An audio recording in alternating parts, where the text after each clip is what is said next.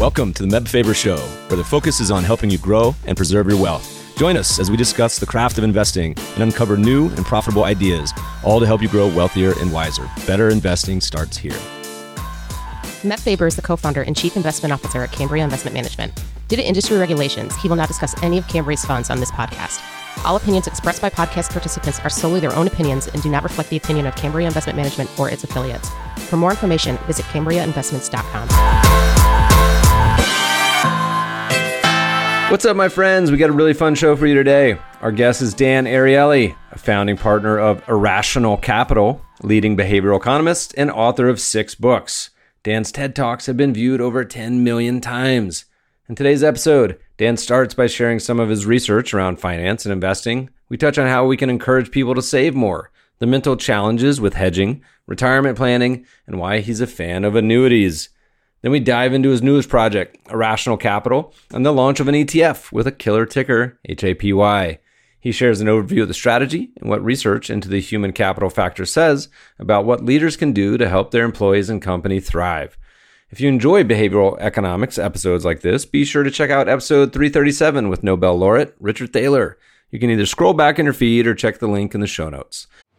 This episode is sponsored by our friends at YCharts. A typical day in the life of a financial advisor calls for back to back client meetings, juggling portfolio management, and the consistent desire to improve client relationships. YChart's report and proposal tools could be the missing piece to help you effectively handle these time consuming tasks. Now more than ever, clients want to hear from their advisors, and with user friendly templates at your disposal, generating impactful client reports can be easily integrated into your everyday routine, helping you free up time and focus on what matters most enhancing client interactions, and growing AUM. Need to make a clear head to head comparison between a client's existing portfolio and your proposed one? Want a seamless way to educate your client and present market trends with minimal effort? Join thousands of users who rely on YCharts to easily answer those questions and much more by leveraging personalized proposal reports to truly showcase your value add. Click the link in the show notes to learn what others are saying about YChart's comprehensive suite of reporting and proposal generation tools. Get 20% off your initial YCharts professional subscription when you start your free YCharts trial. Click the link in the show notes or tell them Meb sent you for new customers only. Please enjoy this episode with Irrational Capital's Dan Ariely. Dan, welcome to the show. Wonderful to be here. And here's where for our listeners. I am in Tel Aviv, in Israel. Never been on my to do list. It's a complex country. If you want to see how people fight about stuff, that's a good place to go and see. Even within Christianity and so on, it's just a marvel. It's a perfect ground for behavioral economists to study human nature. And I figured we'd start there. As I was thinking about intuition, I thought there's no more behavioral mismatch than someone who has dual degrees from Chapel Hill and Duke. Can we talk about that for a second? For listeners, these are like arch rivals, as big as you can get. How is that possible? Part of it is that I grew up in Israel and I didn't get educated in the US, and I never understood that rivalry. It was just so hard to understand. The Israeli Palestinian conflict, I understand. Second World War, I understand. Duke versus UNC always looked to me like it was hard to understand the intensity of it. Although I have to say that I love going to the games. I can't get excited over watching anything on TV, but going to the game and the fans and the excitement and the disappointment is just an incredible emotional roller coaster. I remember I went to the Carolina basketball camp, as most kids do when they're young from North Carolina. As an aspiring Carolina basketball player, I had a very traumatic event where as a kid, you don't have much clothes and you don't have much say so on the clothes you have. But I went to camp and one morning for the Carolina basketball camp, I had a Duke t shirt. And the counselor, which are like players or whatever, made me take off the shirt for the entire day. They said, You're not allowed to wear that here. And I was like laughing. I'm like, You're kidding. And he's like, No, seriously, take it off. You can put that back on at 7 p.m. tonight or whatever. So the rivalry is real, listeners. But yeah, those games are so fun. I ended up being a Virginia Cavalier and we were always terrible, but some redemption later in life. There's a really interesting thing about identity. Think about basketball. Imagine you go to see a basketball game and you just don't care. You just watch for the mechanics and the beauty of the skill. That would be a tiny amount of the pleasure that comes into it. And it's kind of a bizarre thing because we have this principle called loss aversion. We hate losing more than we enjoy gaining because the emotional intensity of losing is just much higher, about twice as high as the emotional intensity of winning. And you could say, given that, why would you be a fan? Because let's say you win half the times and you lose half the times, but losing is much more painful. Why would you ever want it? And the reason you want it is that the engagement matters. So if you just watch a game and you don't care about what happened, you can't get into it. You can't get that excited. You want the stakes to be high. And for the stakes to be high, you have to root for one side and be happy when they win and terribly sad when they lose. But without that, life loses an incredible spice of feeling belonging and commitment, things being personal. And maybe it's a good example to think about. It's not about the payoffs. It's about the things that make the ride worth it. Are you cheering for Duke? Are you an impassioned non-observer at this point? What's the story? I have to say that I like it when both team wins when they play separately. When they play against each other, when I just left UNC and moved to Duke, there was still leftovers of UNC. Right now, I'm a little happier when Duke wins. And this last season was kind of coach's K last season. I wanted for him to have a win. Ending are very important in general, and ending a career on a high. I just wanted it for him didn't happen. But anyway, I like both teams. We use sports analogies a lot when talking about money. One in particular, as you were talking about the pain of losing and the pleasure of winning. I also grew up earlier in my years in Colorado. The Denver Broncos very famously lost a lot of Super Bowls. And it was like a traumatic experience. You always see these videos on TV and it's so sad. They show the kids at the end of a championship game. And the kids are always crying. Denver eventually ended up winning a couple Super Bowls later. But we use the sports analogy of attachment, particularly when talking about one specific behavioral bias, which is the tendency for investors to invest all their money in one country. We call it the home country bias, where Americans put all their money in American stocks. They now just say, well, look, part of it is because it feels comfortable. You feel like you understand. It's what's close. And there's some structural reasons usually, but usually ends up being a pretty bad decision we use example this year. Russians have 95% of their money in Russian stocks. But sports and so much in life is a constant way to try to make that analogy. The home bias is one interesting thing. Another one is the challenges with hedging. So imagine that there are two teams, team A and team B, and you love team A. Would you bet on team B to win? The answer is no because then you would watch the game and you would be conflicted. What do I want? Do I want team A to win or do I want team B to win? So hedging is exactly about that. It's about being on both sides, but emotionally, it's really tough. On both sides, we want to be committed. We want to feel one direction. So we have a bias against hedging. We also don't take into account sufficiently the spread People still bet too much on the team that is going to win and they don't take sufficiently into account the spread. So people make lots of mistakes in everything, including sports. Yeah, well, costs matter. I want to spend some time on rational capital, but before we get there, you've written a bunch of Wall Street Journal and other articles and studies about personal finance and money. Would love to hear about one or two favorite pieces over the years or topics. We've touched on a couple already. The pain of losing, which already brings back some memories, even more seared into my brain. what are some other topics in the personal finance world that you think are memorable that you look back on? I'll tell you one of my favorites. It taught me a lot throughout the process. A study we did in Kenya, in a slum in Kenya called Kibera, and we're trying to get very poor people to save a bit of money for a rainy day. If you're very poor, it's very hard to put money away. And we created a system where they could save a little bit over six months, a little bit every week. And we incentivized them. And we incentivized some people by reminding them, some people by getting reminding from their kids, some people getting 10% match, 20% match before and after. But we also had this condition when we gave people a coin and the coin had 24 numbers written on the edge of it. And we say, put the coin somewhere in your hut. And every week take a knife and scratch that coin. Scratch it like a minus if you didn't save, up and down if you saved. And that coin almost doubled savings compared to everything else. It was more effective than a 20% match. The question is why? What was there about the coin? I'll tell you the story that got me to think about the coin. I was in Soweto. Soweto is a very large city in South Africa with a very large, very difficult slum. And on that particular day, I'm sitting in a place that sells funeral insurance. I don't know if you know, but in South Africa, funerals are people's biggest celebration of their lifetime. You know, in the US, people celebrate weddings. In South Africa, it's funerals. People spend between a year and two year of income on funerals. Very, very expensive. And because nobody can afford it in the slums, people buy funeral insurance. So on that particular day, a father comes to buy funeral insurance and he buys funeral insurance for a week.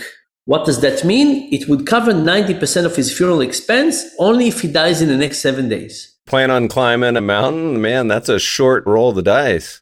It doesn't cover everything, and he's not planning to commit suicide. He just wants his family to be able to afford it in case he dies.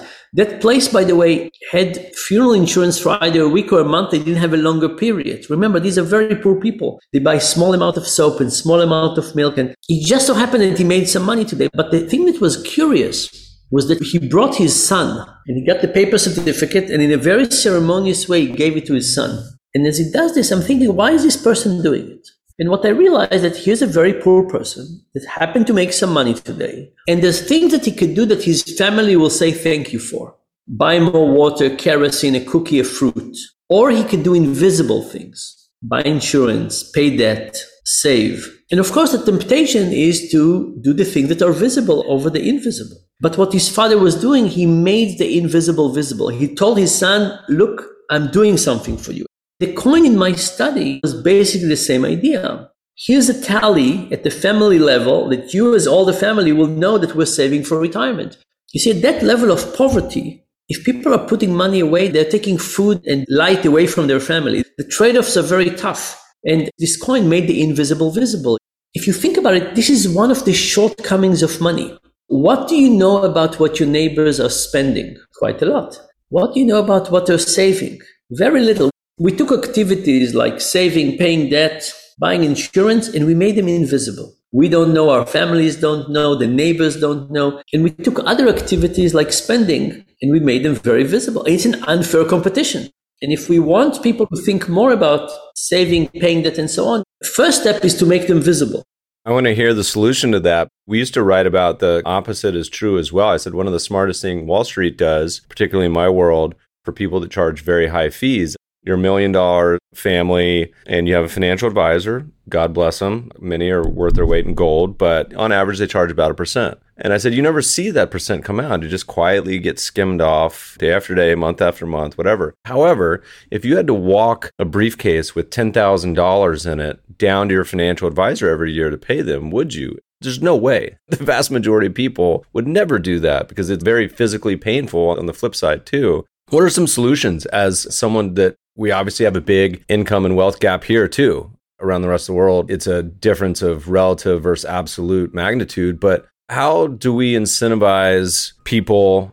Is there a solution in this real physical world to translation? Are you working on ideas? I know you always have like 10 companies in the works. There are solutions, and you know, none of them is perfect. But for example, imagine the following study. Some people, you say, you borrowed $10,000 for this car loan, you paid already $2,000. This month payment is $500. Do you want to pay any extra and accelerate your car payment? That's one version. The second version is you say you borrowed 10,000, you already own 20% of your car. With this last payment, you would own another X percentage of your car. Would you like to pay extra and accelerate your car ownership, your full car ownership? People are much more likely to do it. What does it feel like to pay back a loan? When you finish, you're at zero compared to what does it feel like you're building toward owning your car. It's a very different thing. But going back to the question about making things visible, I think that we need to give people a sense of progress, of pride. When these things are invisible, nobody can say, I managed. One of the saddest things in the world is to fight for three years to get out of debt.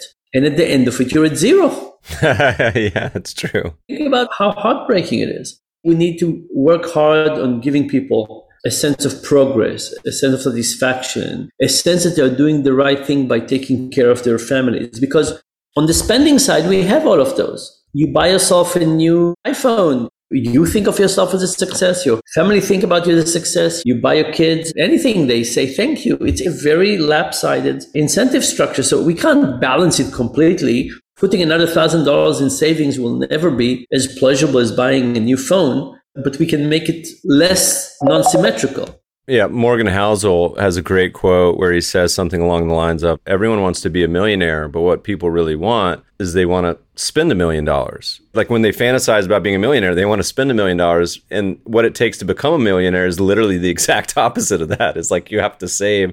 Dave Ramsey, who I give a lot of crap for some of his asset management advice and expectations, some of his personal finance advice has behavioral tinge where he says, look, the probably mathematically best thing to do is to pay down your debt in order of the highest percentage on down. But he says, no, take the smallest accounts or debts you owe, pay those off so you get a feeling of accomplishment and progress. And I think that's pretty thoughtful. And then when they get down to zero, he has like a party on his show and it's called the debt scream or something. So there is a little bit of a finality to their accomplishment.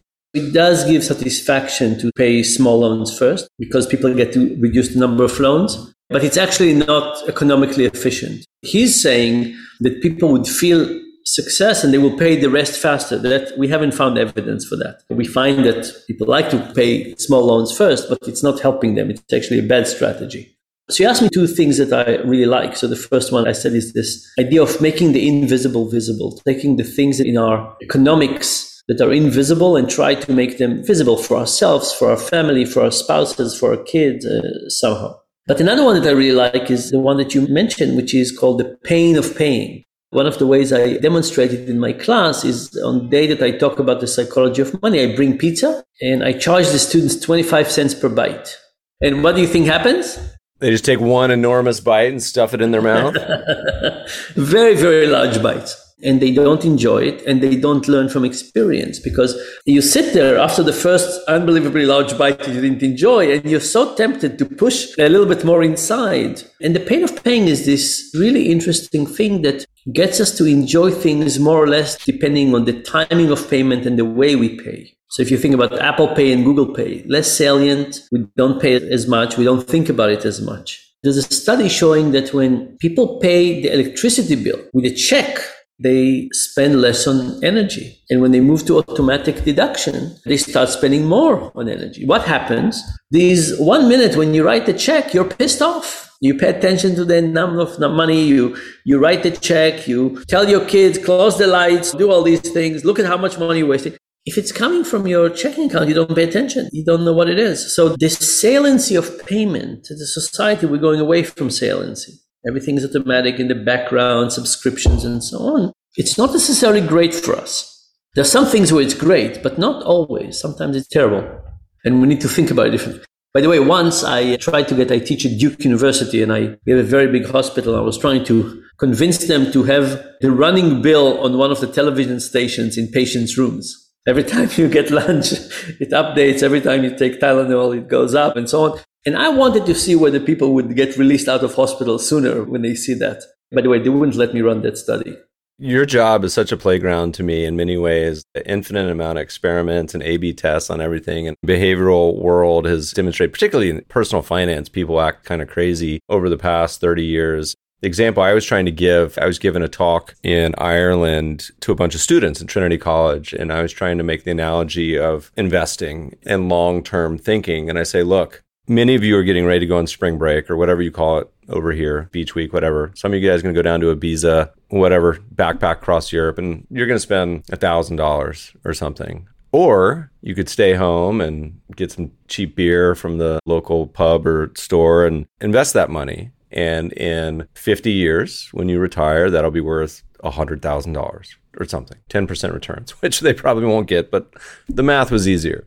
And I said, Can you have empathy with your future self and think about that? Because at 70, you may really want that $100,000. However, you guys should probably go to Ibiza because the memories of this trip and you may meet your future partner and everything else may be worth it. This concept of connected to payments as opposed to just, hey, it's on my credit card or I'm going to spend it and it's gone versus this time value of money. Compound interest is very tough for people to get. In general, the way we do personal finance is not helping people think about this. So think about something simple. Imagine two people, both of them have rent and both of them pay $2,000 in rent. They both get paid on the first of the month. One of them has the rent come on the second and one on the 19th.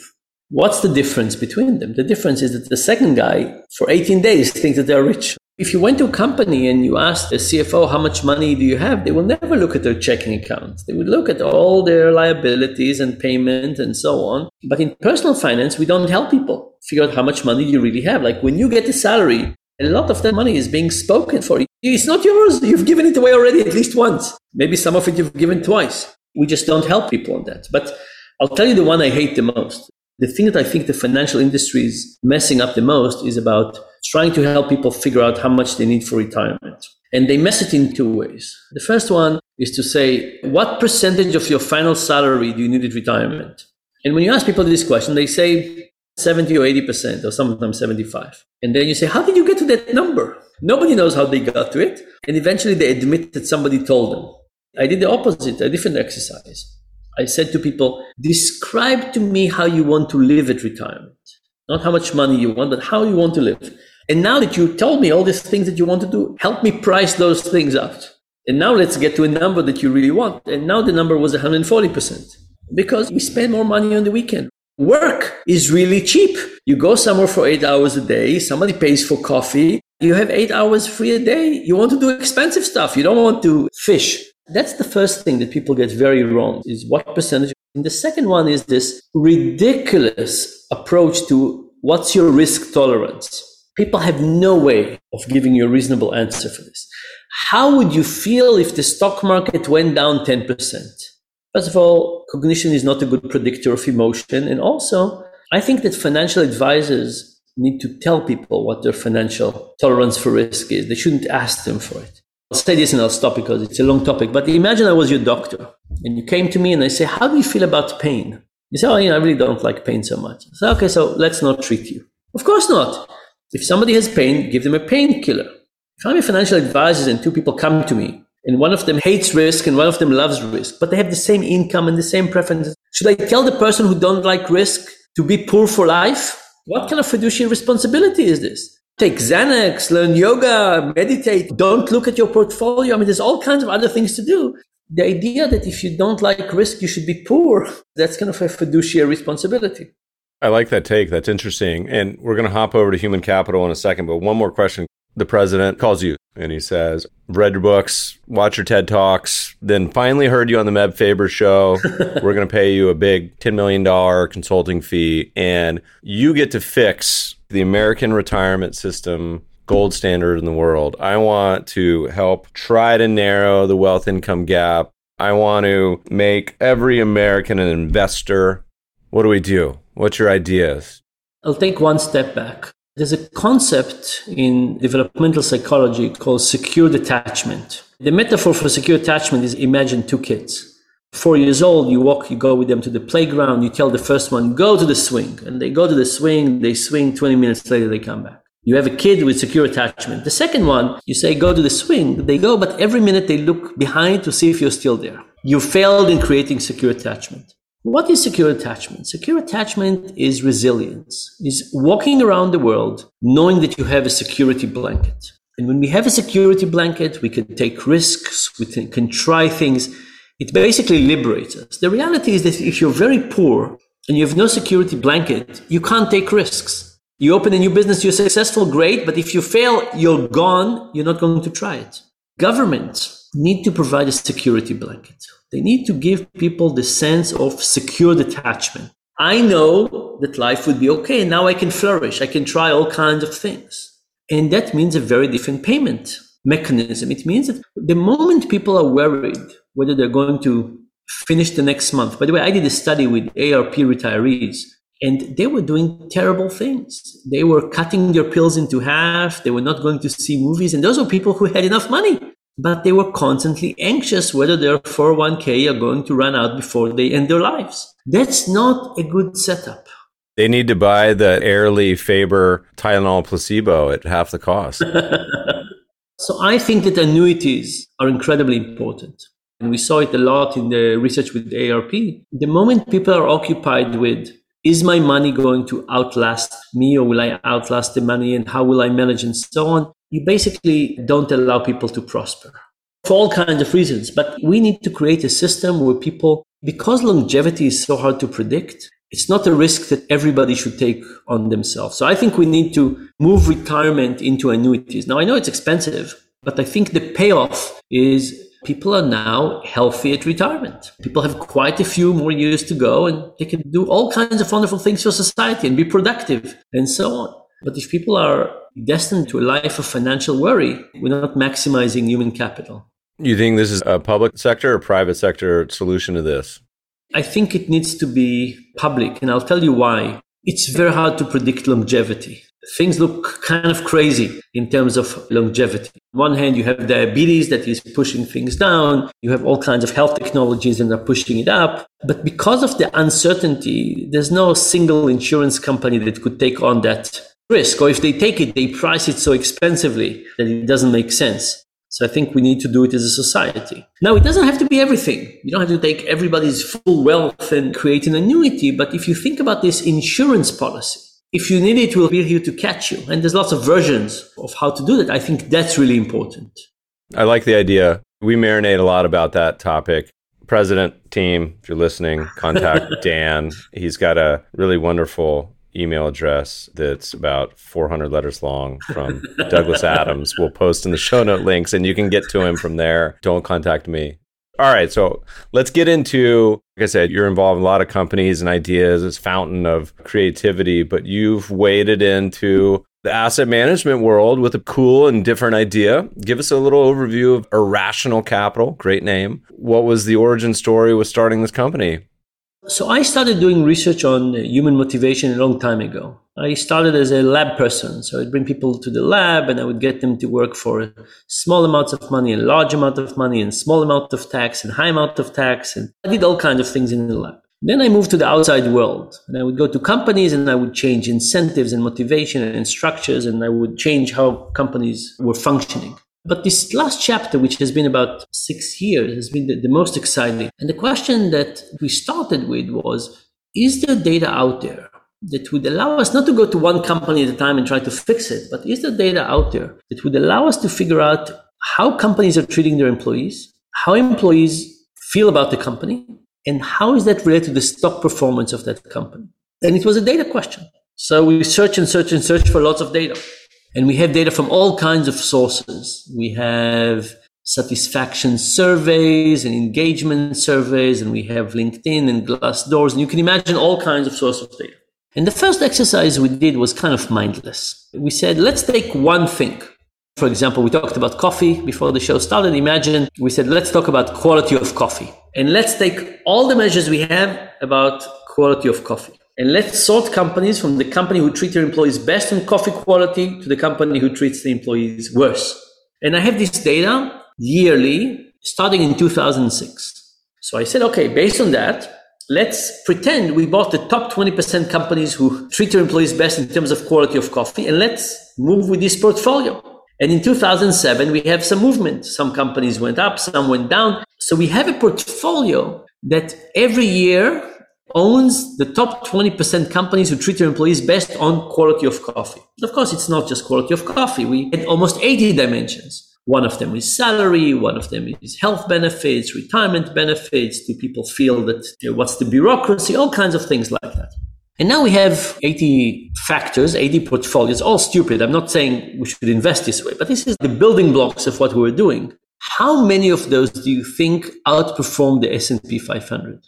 Oh man, that's a great question. Majority, minority, half. Majority? Yeah. Almost all of them, aside from two.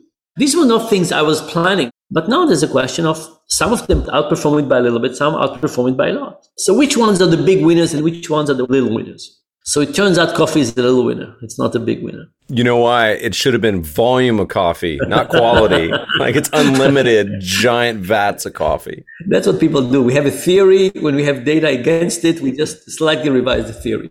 And lots of things didn't matter. Salary doesn't matter. Health benefits don't matter. Retirement benefits don't matter. Chairs, tables, coffee, all of these don't. The things that really mattered were the deep psychological elements for example, feeling valued, feeling appreciated, psychological safety. The thing that companies do best to kill motivation, bureaucracy. Bureaucracy is just a killer because it tells people we don't care about your productivity and we don't trust you. It's an amazing thing. And by the way, COVID was run on bureaucracy. The amount of bureaucracy has increased so much. People are talking about the great resignation. I think it's the great bureaucracy that is really getting people to be demotivated. But anyway, going back to our topic, feeling appreciated, connected with the company, feeling that honest mistakes are valued. Companies tell people, innovate, innovate. But if you make a mistake, we'll punish you. That doesn't work. But if people feel that if they do things with the right intention, they will be rewarded and not punished by the outcome, they do much better things. So when we take all the things that matter and we put them together, we have a portfolio that dramatically outperforms the S&P 500. JP Morgan, by the way, did two papers on our data. They basically, the same as us, they found two things. One, it's a real source of alpha. And the second thing, it's uncorrelated with other things. I want to make two more points. Do you know this thing called the SHE index? Mm-hmm. SHE index is an index that basically starts the way that I describe things. We take companies, we sort them from the companies who have the highest proportion of women on the board and on top management to the lowest, and then we buy the companies who are more equal in terms of percentage of women and so on. And you also probably know how this index performs. It's terrible. People think it will perform wonderful, but it performs terribly. It's not because treating women is not a good idea. It's because measuring percentage is a stupid way to measure equality. You can have 90% of women on the board and treat all of them badly.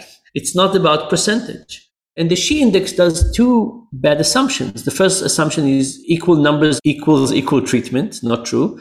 And the second one is if you treat women at the top of the organization well, it will trickle down. Also not true.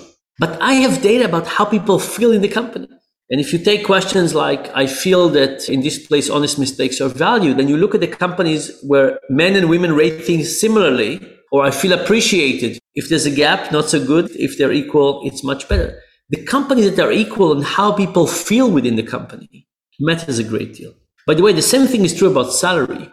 I told you that salary doesn't matter. Perception of fairness of salary matters a great deal. The same thing is true about gender. It's about the fairness and fairness is not equal number. Now, why am I saying it? For two reasons. One is I think that the SHE index is doing disservice to the equality agenda. I don't think they did it on purpose. They thought, oh, it's a good idea, but they really didn't think about what does it mean equal number and what assumption that we'll make. And I worry that people would look at the SHE index and say, hey, clearly let's not promote equality. But of course, equality is incredibly important.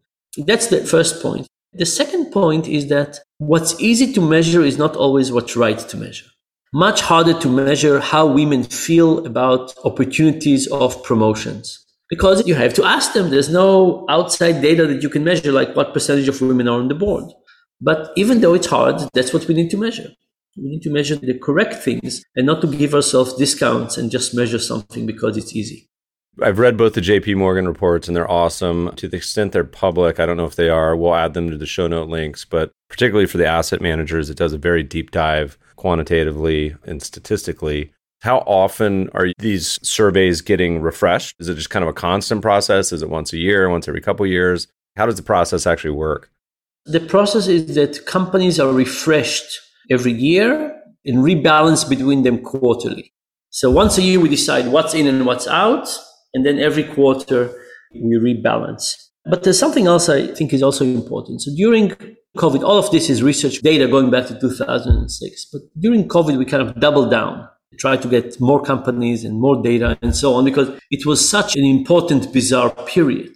And what we found was that everything that we knew from before COVID became even more important. Now, why is that? Is it because people all of a sudden are remote and feel detached? And so if you don't have that connection to the company or mission that you or even worse, severed. That's my guess. exactly. Yep. Exactly. So think about the kid in school. When the kid is physically in school, the teacher can say, sit straight, put your phone down, don't talk to Joey. There's a source of external motivation that can come to play. Now the kid is studying at home. The balance has changed. The kid can just turn the teacher off. So what happened is that during COVID, intrinsic motivation became more important. And adults are, we're not kids, but we're not also very different When we go to the workplace, there's all kinds of things that are designed to keep us motivated. We go to meetings and we see people and we can't be on our phone all the time. We have cubicles and glass doors and coffee together. We have all kinds of mechanisms that do things to our motivation. You know, the development of the workplace has been an evolutionary process, not for nothing. Now you have somebody working from home, uh, in my case, not too far from the refrigerator.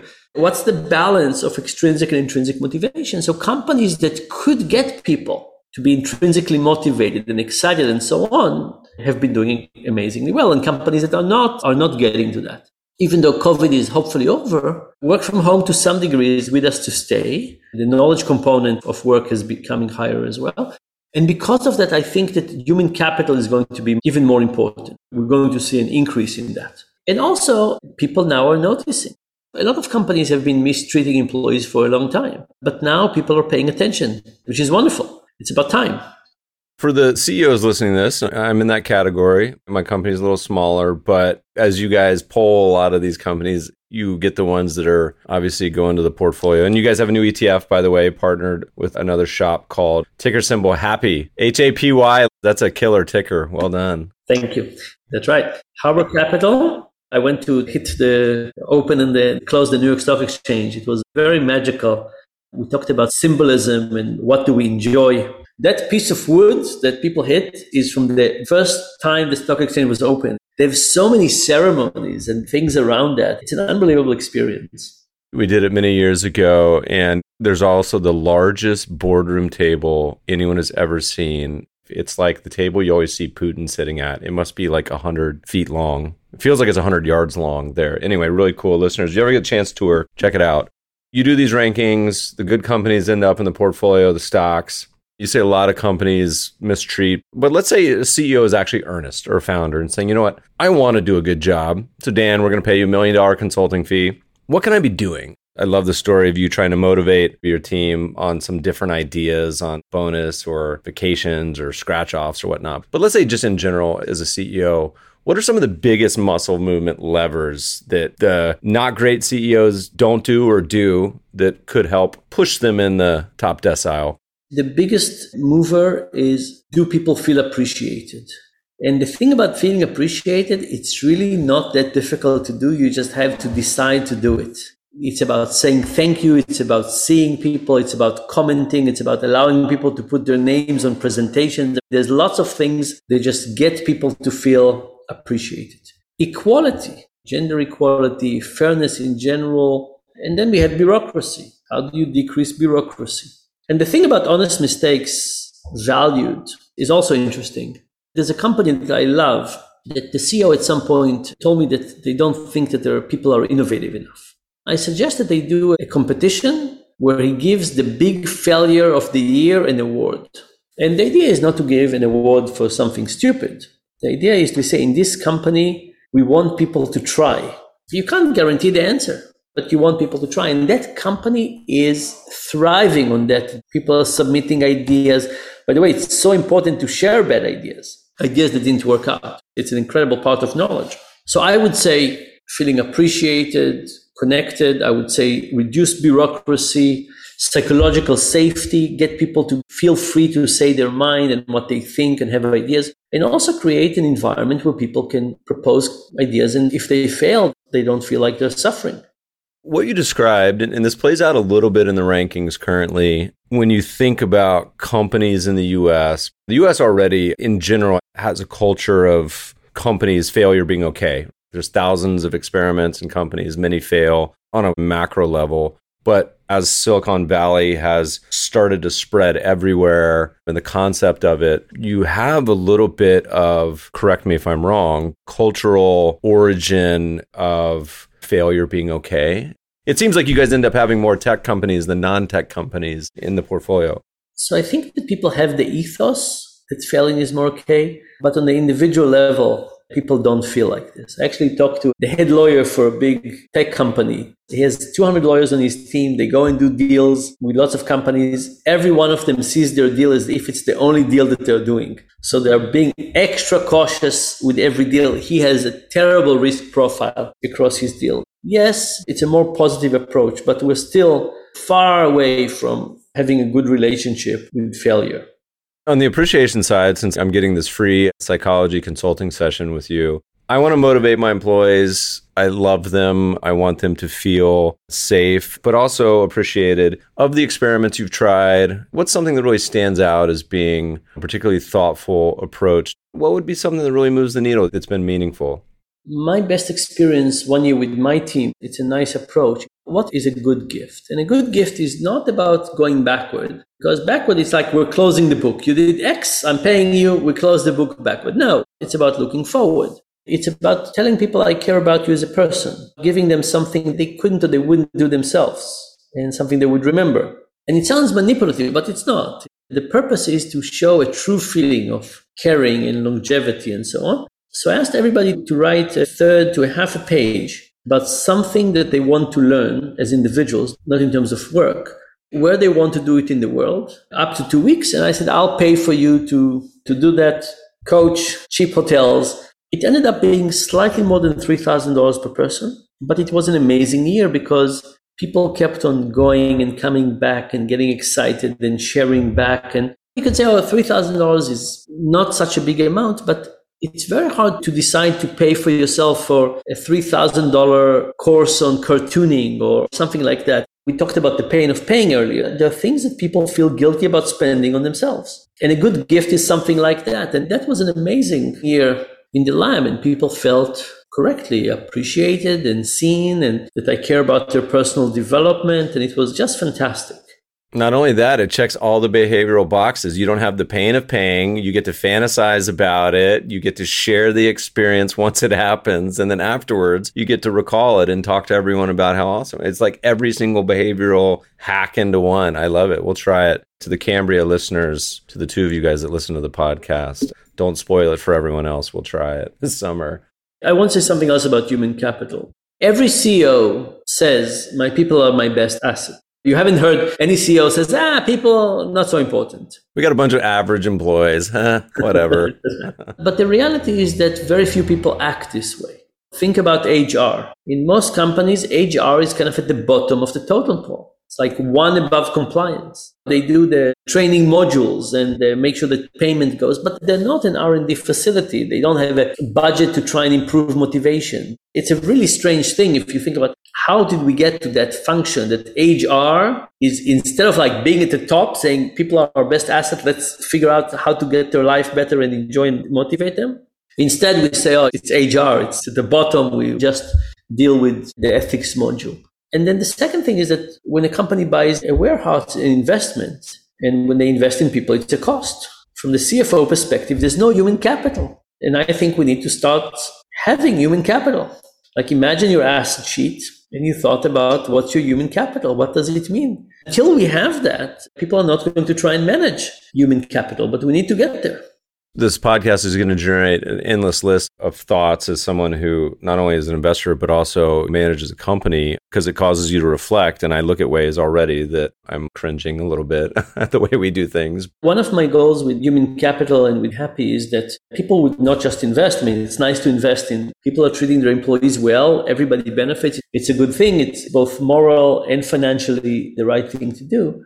I hope that people do exactly what you're doing now, which is to also start thinking about their own human capital in their own organization. So we can invest, and that's one thing. But let's also start thinking about how are we managing our human capital, the way we're maximizing our company. And the answer is most people, when they start thinking about it, say, there's a lot of things I don't know, and we can try to do better, but we're also not paying enough attention to that incredible resource. When people come to work happy, everybody benefits People come happy, management is happy, shareholders are happy. When people come miserable, everybody is suffering. It's like free energy out there in the world when people are motivated. Everybody's better off. Why don't we spend more time on that? And the converse true. You got a bunch of grumpy, angry people. It can be toxic.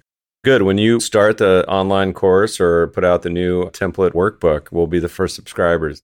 Very good. So I'll give you one more pet peeve I have about work. My pet peeve is people that chew with their mouth open. If you want to get someone animated, ask them what their pet peeve is, and they're like, "Oh my god, the person that walks in the elevator before everyone gets out." Anyway, okay, pet peeve, go. I think we have it wrong when we talk about work-life balance. Work-life balance means that there's a work and there's life, and we need to balance. And I think there's a continuum. There's a thing we hate to do at work, bureaucracy. There are things that we hate to do at home, dishes. I think our goal is to have as many things in the middle that are both pleasurable, but we don't know if they're work or life. Work life balance means that something is one or the other. So when I think about the people working with me, there's a lot of books they can read. I prefer for them to read books that do both. If they go running, if they're tired, they should go running and get energized. It's not work or. If the category of annoying things at work is too large, then we're not doing the right thing. The workplace should try and minimize the annoyance things at work. But the right thing is that you can't distinguish if you're doing things for work or for life. I don't want somebody to say, oh, it's 5 p.m. Let me read a different book now. Why? I don't want this thought at all to be there. I want to maximize everything. And minimize all the headache and all the things you really don't want to be doing. There's an old piece of advice from Theo Epstein, the baseball guy, who was talking about how to get a job somewhere. And this is a fun way to think about it. Go up to the person whose job you eventually want to ascend to, or the job you're applying to, or whatever, and say, Look, what's the 20% of the job that you hate? And I'll take it over. I'll do it. So not only am I endearing myself to you, but I'm learning the job or parts of it and clearing your plate of all the things you hate doing. Most people, when they apply for jobs, and we get emails almost every day from people, it's all about them. Here's my resume. Here's what I want to do in life. Here's how much I want to get paid. And I say, no, you need to flip that. You need to say, hey, look, here's what I can do for you. But I agree. A lot of people talk about how they figured it out. Warren Buffett pretty famously talks about he goes to work, reads whatever he wants during the day, and the schedule is famously pretty free at work. And our buddy Brian Portnoy has got a good concept when thinking about the personal work life balance, whatever you want to call it. So it calls it funded contentment. Get to a place where you can design your own Valhalla. I mean, there's lots of things that people who have the means can do. But I think this approach of maximizing both basically says that the workplace, in my mind, has a responsibility to minimize the annoying things that people have to do at work. If people hate work, we've done something wrong. We, the employer, have done something wrong. It should be up to us to try and minimize that part. And then the rest of it is about giving people enough freedom that what they do is for them indistinguishable, whether it's work or play. If we don't get that some of the time, we have failed people. The modern workplace is this amazing place with amazing flexibility, and we need to grow into it and take advantage of this flexibility. You can't see this, listeners, but to my right is a very comfy plush couch. This has been very hard for me, actually, because you read all the literature about how taking naps can improve productivity. Because I drink a lot of coffee in the morning, I'm usually tired after lunch. And 20 minute nap for me, I may as well be sleeping for eight hours. But the amount of psychological nap guilt that I've had to overcome, I think I'm there now that I can phrase it also as like meditation, like I'm going to meditate. That sounds a lot less guilty to me. That's my behavioral mindset versus just napping and sleeping on the job. It is interesting. There are some things like if you went running, you probably wouldn't feel as guilty. If you watched a movie, it would be terrible. I helped a very large tech company and people used to go running for hours in the middle of the day. It was perfectly fine. It was respected. On the other hand, if they sat and drank coffee and just stared at the window, it will be frowned upon. Going back to this issue, one of the amazing things about the workplace is we want people to keep on developing themselves. Where is innovation coming from? We don't really know. We want people to keep on looking around. What can I improve? Where can I go? Where can I contribute to my company? If I think myself as a university professor, university would want me to keep on thinking all the time about where can I contribute? Should I spend more time with the students? Should I do more research? Should I do a lecture for the alumni? And continuously think about where can I contribute the most? And we want people to have this agile view of here's the utility of the organization and my utility and where do I fit in the most. But to get there, we need to give people a lot of autonomy. People need to get out of this definition of here's my job and my role, and I have these seven things I need to do, and that's the most important one. We need to give people trust and to give them a general direction and autonomy. A couple more quick questions. We've already held you too long. Where do you stand? Presumably, this is something that could be applied around the world too. Is data harder to come across? Yeah, I don't have the data for other parts in the world. When we look at the data in the US, we don't find that our motivation equation is different by sector.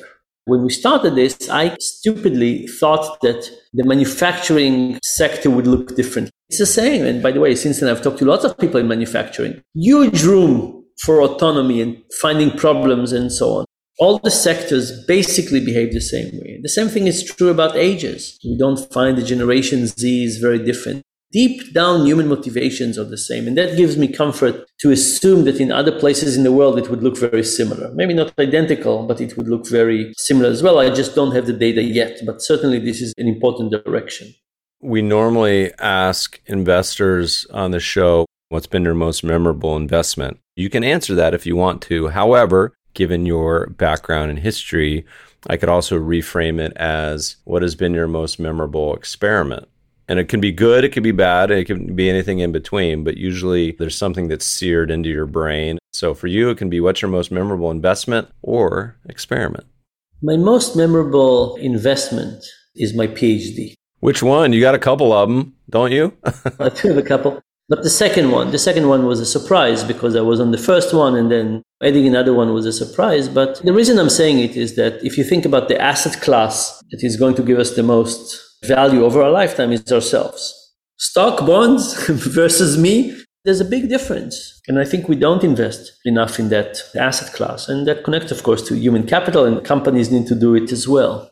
It's not exactly answering your question the way you thought about it, but I do think that we need to invest more in ourselves. I laugh because my brother, who did a bunch of various degrees, took him, I don't even know how long to finish his PhD. But his advice to me when I was in grad school and considering PhD, he's like, Meb, go make some money first, go work a few years. This may be a long slog for you if it was for me. So funny different perspective where he sent me down a different path. I wonder where I would be today had I gone that route. This is right after the internet bubble. So it's also a good time for that. In terms of experiment, I'll describe to you something that is not a real experiment, but it's more of an experience. So as you've noticed, I have half a beard. It didn't start half a beard, but I was very badly burned many years ago. Most of my body is covered with scars, including the right side of my face. And for a long time, I shaved. So I looked less non-symmetrical. I still scars on this side and from close and without zoom, it's very noticeable. It also used to be more red when I was younger, but I was less non-symmetrical. I never planned on half a beard.